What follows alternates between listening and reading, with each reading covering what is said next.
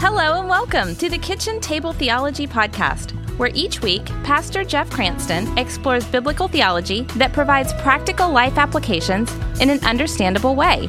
Thanks for joining us at the table. Let's get started.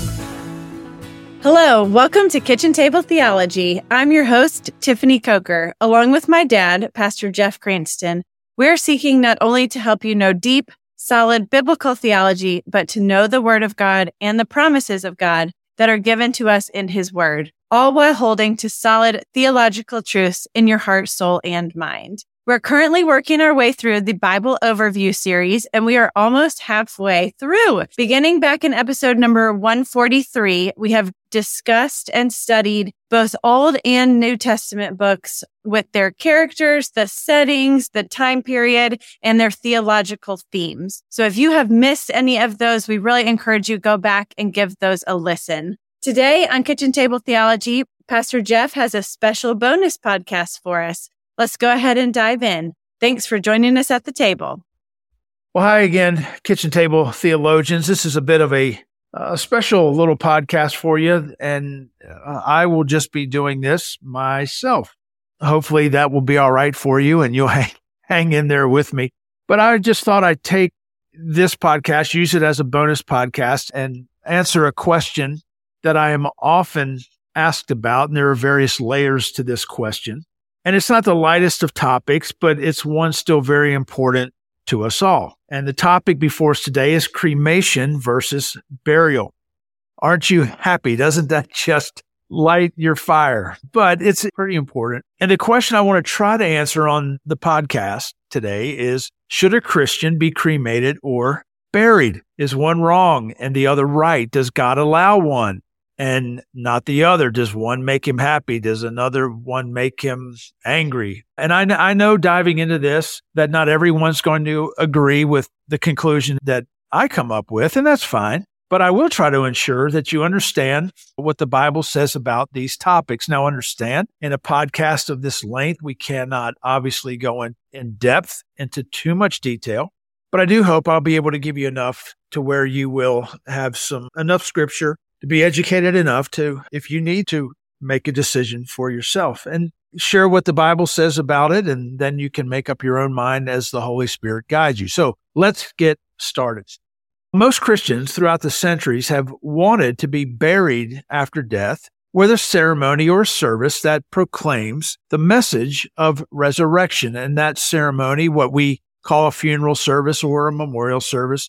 I'm sure you've been to many. They contain various rites and traditions. And over the years, the term Christian burial has been adopted. We've been to these kinds of services. It's a time where we can express grief, share memories, pay respects, acknowledge eternal realities. And then following the service, there normally is a burial in a cemetery. It's only been in recent years, and I'm, I'm going to say like the last 10 or 15 years, that I've really noticed it that a trend toward cremation has been quickly overtaking people choosing burial.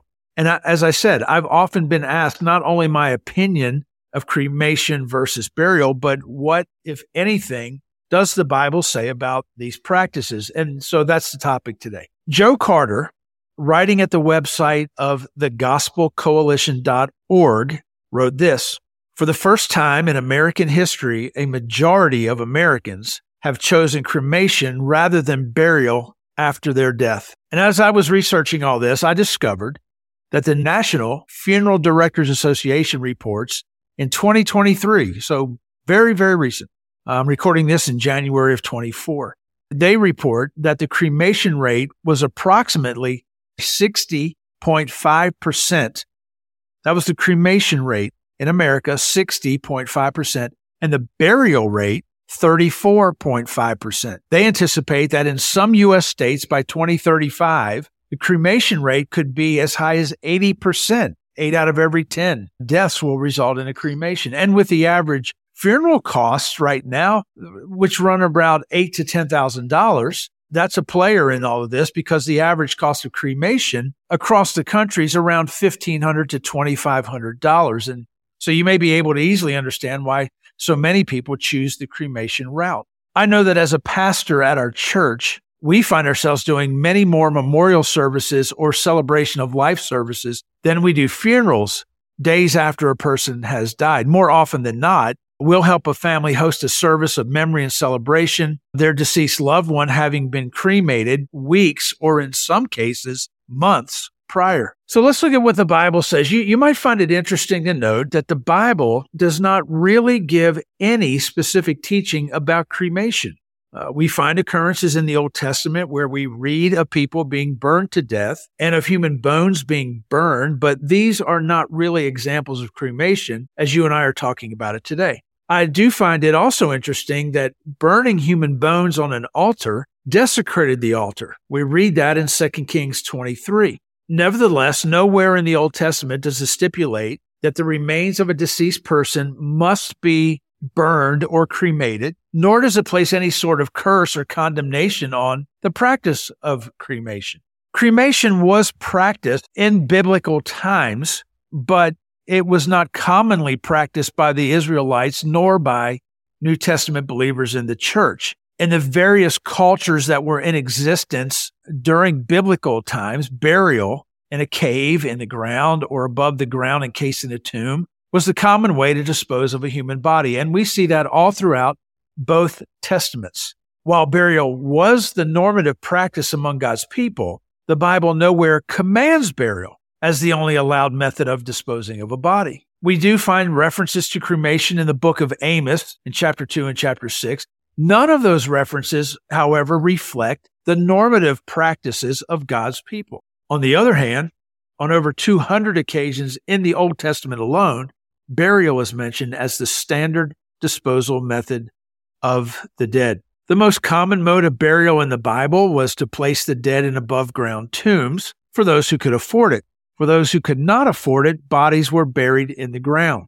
In the New Testament, above ground tombs were still reserved as burial places, mainly for, I would say, for the wealthy. You had to have a little bit of money to do that. And, and, and that's why Jesus, who had no earthly wealth at all, was buried in a borrowed tomb more along the lines of a cave with a stone rolled across the front of it. The fact that Jews and early Christians practiced burial almost exclusively is enough to persuade many people to choose burial today. And a lot of Christians will say that is why we should be buried. But as I said earlier, all I can tell you about is our church, Low Country Community Church in, in Bluffton, South Carolina. We're seeing more people cremated than buried. And the fact that the only times the Bible mentions the dead being burned are in the context of the wicked being punished for those for their offenses. And you see that in Leviticus and, and Joshua. And so that prompts some people to reject cremation as well. But again, Christians today have no explicit biblical command for or against cremation, for or against burial. So let's ask another question. Since it's becoming increasingly popular, is cremation something a Christian can consider? Again, there is no explicit scriptural command against cremation. Believers, we're taught, will be resurrected one day, but the fact that a body has been cremated does not make it any more difficult for God to resurrect that body. The bodies of Christians who died a thousand years ago have by now completely turned into dust, and that will in no way prevent God from being able to resurrect those bodies. He created our bodies in the first place, and he will have no difficulty resurrecting and recreating them as it were when he does resurrect our bodies. It won't be a problem for God whether our body has been cremated or not to be resurrected. God is equally able to raise a person's remains that have been cremated as he is the remains of a person who was buried.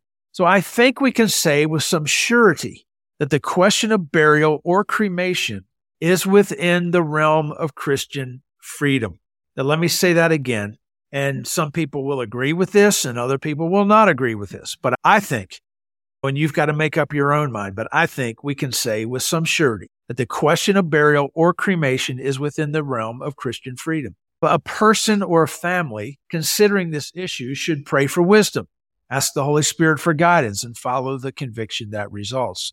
The consensus among most Christian traditions is that because the Bible does not directly forbid cremation, it is not a sin. There is, however, a divide about whether it is acceptable for Christians to choose cremation.